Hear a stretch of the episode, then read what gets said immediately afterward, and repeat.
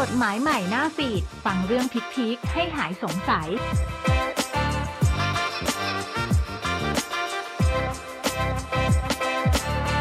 ครับ สวัสดีครับ กลับมาพบกับรายการกฎหมายใหม่หน้าฟีดอีกครั้งหนึ่งนะครับ วันนี้ผมศิริสิทธิ์อนันตสมบูรณ์ครับ ผู้พิพากษาศาลยันต้นประจำสำนักประธานศาลฎีกานะครับ ก็จะมาแนะนำความรู้นะครับทางกฎหมายที่น่าสนใจครับ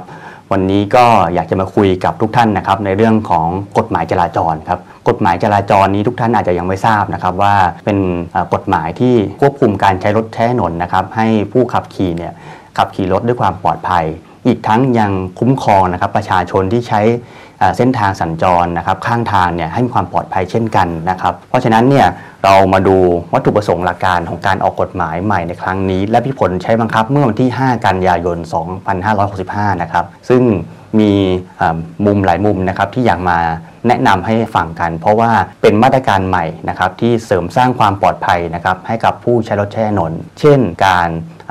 ติดคาซีทนะครับที่รถนะครับถ้าเกิดท่านเนี่ยมีทารกหรือว่าเด็กอ่อนนะครับอยู่ในรถเนี่ยอายุไม่เกิน 6 ปี แต่ก่อนเนี่ยอาจจะยังไม่มีกฎหมายนะครับมาบังคับใช้ที่เป็นรูปธรรมในการที่จะให้อ่อติดคาซีทอาจจะให้เด็กเนี่ยนะครับโดยสารหรือว่านั่งตักผู้ปกครองได้นะครับ ซึ่งท่านทราบหรือไม่ครับว่าอุบัติเหตุถ้าเกิดขึ้นเนี่ยท่านจะไม่สามารถที่จะเหนี่ยวรั้งนะครับบุตรของท่านเอาไว้ที่ตัวท่านได้ เพราะว่าถ้าเกิดรถเนี่ยขับด้วยความเร็ว 60 กิโลเมตรต่อชั่วโมงขึ้นไปเเวลาเกิดอุบัติเหตุเนี่ยเด็กจะหลุดจากมือท่าน แล้วก็ไปกระทบกับเบาะด้านหน้า และทำให้อัตราการเสียชีวิตของเด็กเนี่ยสูง เพราะฉะนั้นเนี่ย จึงมีการออกกฎหมายมาในหลายประเทศด้วยกันนะครับให้มีการติดคาซีทหรือที่นั่งนิรภัยสำหรับเด็ก เพราะว่าที่นั่งนิรภัยสำหรับเด็กเนี่ยนะครับขอเรียนว่าเวลาเราติดตั้งแล้วเนี่ยนะทารกก็จะอยู่ แล้วก็มีความปลอดภัยในการที่จะขับรถใช้รถใช้ถนนได้นะครับแล้วก็ผู้ปกครองเนี่ยก็ไม่ต้องพะวงนะครับกับการที่ต้องหันมาดูแลบุตรหลานท่าน เพราะว่ามีการติดตั้งอย่างเป็นที่เรียบร้อยนะครับ ก็เป็นอีกมาตรการหนึ่งที่ทางรัฐบาลเนี่ยออกมาบังคับใช้ในการใช้รถถนนให้มีความปลอดภัยขึ้น การคาดเข็มขัดนิรภัยเช่นกันนะครับ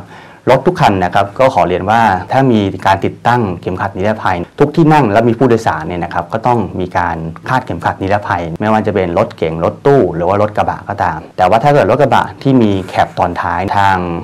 สำนักงานตำรวจแห่งชาติเนี่ยก็จะมีออกมาตรการในการควบคุมเหมือนเหมือนกันนะครับว่า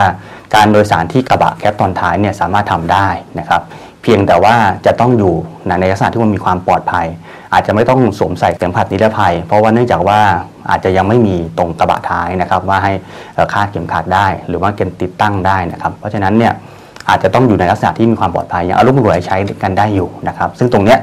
ก็เป็นกฎหมายที่เหมือนกับเน้นย้ำความปลอดภัยในการใช้รถใช้ถนนนะครับ ในเรื่องของการเมาแล้วขับนะครับ ก็เป็นอีกประเด็นสำคัญที่อยากจะพูดคุยให้ฟังเนื่องจากว่า ท่านจะเห็นในเนื้อข่าวนะครับว่าอุบัติเหตุเนี่ยเกิดขึ้นมานะครับในหลายเหตุการณ์ด้วยกัน แล้วบุคคลที่รับเคราะห์นะครับ อาจจะเป็นบุคคลที่ไม่ได้ขับรถนะฮะเป็นบุคคลที่เหมือนกับเดินทางนะครับหรือว่าเดินข้างถนน ข้ามทางม้าลาย หรือว่าขับรถมาด้วยความปลอดภัย แต่อีกฝั่งหนึ่งข้ามทางเกาะกลางมาชนเราเนี่ยทำให้เกิดความสูญเสียนะครับทั้งชีวิตและทรัพย์สิน บางทีอาจจะทำให้เกิดความพิการได้ ซึ่งเขาเนี่ยไม่ได้มีความผิดอะไรเลยนะครับในการใช้รถนนแต่อีกฝั่งหนึ่งเนี่ย เกิดจากเมาแล้วขับ ตรงเนี้ยเกิดความสูญเสียแล้วก็ทำให้เป็นผู้พิการเนี่ยหลายรายด้วยกันนะครับทางรัฐบาลหรือทางกฎหมายเนี่ยนะครับก็พยายามจะบังคับใช้กฎหมายล่าสุดครับพรบจราจรทางบก ฉบับที่3นะครับพศ 2565เนี่ยที่เพิ่งบังคับใช้เมื่อที่ 5 กันยายน 2565เนี่ยก็ออกมาเพิ่มโทษครับของผู้ที่เเป็นผู้เมาแล้วขับเนี่ยซ้ำสองโดยมีอัตราโทษเพิ่มขึ้นนะครับเป็นจำคุกไม่เกิน 2 ปีและปรับนะครับตั้งแต่ 50,000ถึง1 0 0 0 0แบาทนะครับซึ่งถ้าเกิดว่ามีการกระทำความผิดซ้ำฐานเมาแล้วขับภายใน 2 ปีเนี่ยก็จะต้องมีการรับโทษหนักขึ้น แล้วก็การรับโทษหนักขึ้นเนี่ยขอเรียนว่าการรับโทษหนักขึ้นเนี่ยตรงนี้นะครับจะต้องขึ้นสู่การพิจารณาของศาลจังหวัด เพราะว่ามีอัตราโทษที่ค่อนข้างรุนแรงนะครับแล้วก็เลยโทษที่ศาลแขวงจะมีอำนาจในการพิจารณาได้ เพราะฉะนั้นเนี่ยในเรื่องของประวัติผู้กระทำความผิดเนี่ยนะครับทางศาลทางอายการ แล้วก็ทางตำรวจเนี่ย ก็สามารถที่จะรับรู้แล้วก็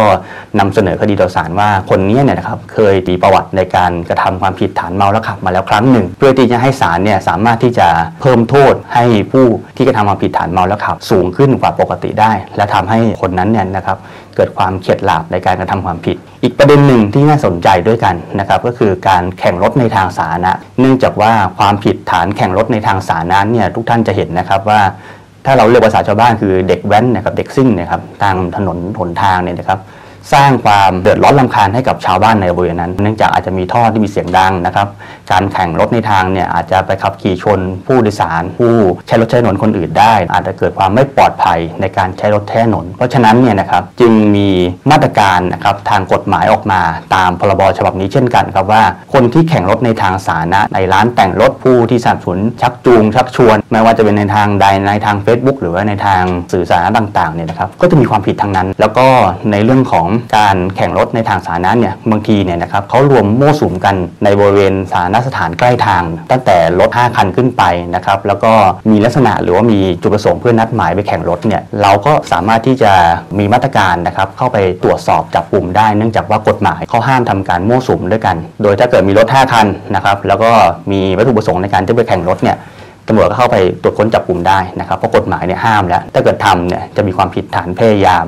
แข่งรถในทางสาธารณะเพราะฉะนั้นเนี่ยเวลาคนเขาไปแข่งรถเนี่ยนะฮะตำรวจเนี่ยจะมีความยุ่งยากในการจับ เพราะว่าเนื่องจากรถเนี่ยแต่ละคันมีความเร็วใช่ไหมฮะเขาเลยต้องจับก่อนที่จะทำความผิด มาตรการตรงเนี้ยก็ออกมาเพื่อที่จะไปจับกลุ่มก่อนที่จะเริ่มก่อเหตุ เพราะอาจจะเป็นการตัดไฟแต่ต้นลมนะครับทำให้อ่อปัญหาในเรื่องการแข่งรถในทางสาธารณะเนี่ยลดน้อยลงครับแต่ทั้งนี้ทั้งนั้นก็อย่างที่บอกครับว่าจุดประสงค์ของกฎหมายจราจรเนี่ยนะครับทั่วโลกเหมือนกันครับคืออยากให้ ผู้ใช้รถใช้ถนนปลอดภัย แล้วก็คนที่สัญจรไปมาไม่ว่าจะเป็นการเดินหรือว่าการใช้รถใช้ถนนเองก็ตามเนี่ยปลอดภัยนะครับ เพราะฉะนั้นเนี่ยจุดประสงค์คือให้สังคมน่าอยู่และปลอดภัยนะครับในเรื่องใบสั่งออนไลน์นะครับก็เป็นเรื่องที่ทุกท่านก็อาจจะสงสัยอยู่ว่าต้องปฏิบัติตัวอย่างไรนะครับ เนื่องจากว่าทางตำรวจนะครับได้มีการออกแนวการบังคับใช้กฎหมายจราจรเนี่ย อย่างเข้มข้นมากขึ้น การออกใบสั่งเนี่ยปัจจุบันนี้ก็มีในรูปแบบของทางออนไลน์ด้วยกัน ซึ่งท่านสามารถไปตรวจสอบทางเว็บไซต์ของตำรวจได้นะครับ ว่ามีใบสั่งที่ค้างชำระอยู่หรือไม่ แล้วก็ให้สามารถนำไปจ่ายทางอิเล็กทรอนิกส์ได้ ในเรื่องของการออกใบสั่งแล้วก็ไม่ชำระนี่นะครับก็เป็นปัญหาเหมือนกันนะครับ เพราะว่าเนื่องจากว่าทางสำนักงานตำรวจแห่งชาติเนี่ยก็ มีใบสั่งที่ค้างอยู่ คือค้างที่ไม่จ่ายค่าปรับอยู่เป็นจำนวนมาก แล้วบางท่านเนี่ยนะครับที่เป็นบุคคลที่มีค่าค้างค่าปรับเนี่ยมีอยู่หลายใบด้วยกันเนี่ยนะครับเขาอยากจะออกมาตรการมาลงโทษ หรือว่าบังคับใช้กฎหมายกับบุคคลเหล่านี้ จึงมีการนำเสนอความคิดหรือว่าแนวปฏิบัติว่า ถ้าค้างชำระค่าปรับเป็นจำนวนมากเนี่ยก็อาจจะมีการออกหมายเรียกมาพบพนักงานสอบสวนนะครับ เพื่อชี้แจงว่าต้นสายไปเหตุในการที่ไม่จ่ายค่าปรับเนี่ยเป็นเพราะอะไร ถ้าเกิดว่าไม่มาสองครั้งเนี่ยนะครับโดยทางกฎหมายเนี่ยก็ถือว่าอาจจะมีพฤติการหลบหนี ซึ่งพนักงานสอบสวนเนี่ยอาจจะมีคำร้องขอให้ศาลเนี่ยออกหมายจับก็ได้นะครับ ตรงนี้เนี่ยก็เป็นสิ่งที่ทางตำรวจเนี่ยพยายามจะบังคับกฎหมายให้เข้มข้นมากยิ่งขึ้นนะครับ แต่แน่นอนครับว่าศาลก็ต้องมาพิจารณาดูอีกครั้งหนึ่งครับว่า ในเรื่องของการออกหมายจับเนี่ยจะเหมาะสมหรือไม่อย่างไร ซึ่งเป็นไปตามกฎหมายประมวลกฎหมายวิธีพิจารณาความอาญาก็วันนี้ก็คงคิดว่าได้เนื้อหาสาระความรู้เกี่ยวกับเรื่องพรบจราจรทางบกนะครับฉบับที่3พศ 2565 แล้วก็ถ้าเกิดว่าทางรายการเนี่ยมีประเด็นนะครับ กฎหมายน่ารู้ใหม่ ๆ มาเนี่ยก็จะมานำเสนอทุกท่านครั้งหนึ่งนะครับว่า เราจะมาคุยกันนะครับ ว่ามีแง่มุมอย่างไรที่น่าสนใจสำหรับวันนี้ก็ขออนุญาตลาไปก่อนนะครับ สวัสดีครับ กฎหมายใหม่หน้าฟีดฟังเรื่องพิคๆให้หายสงสัย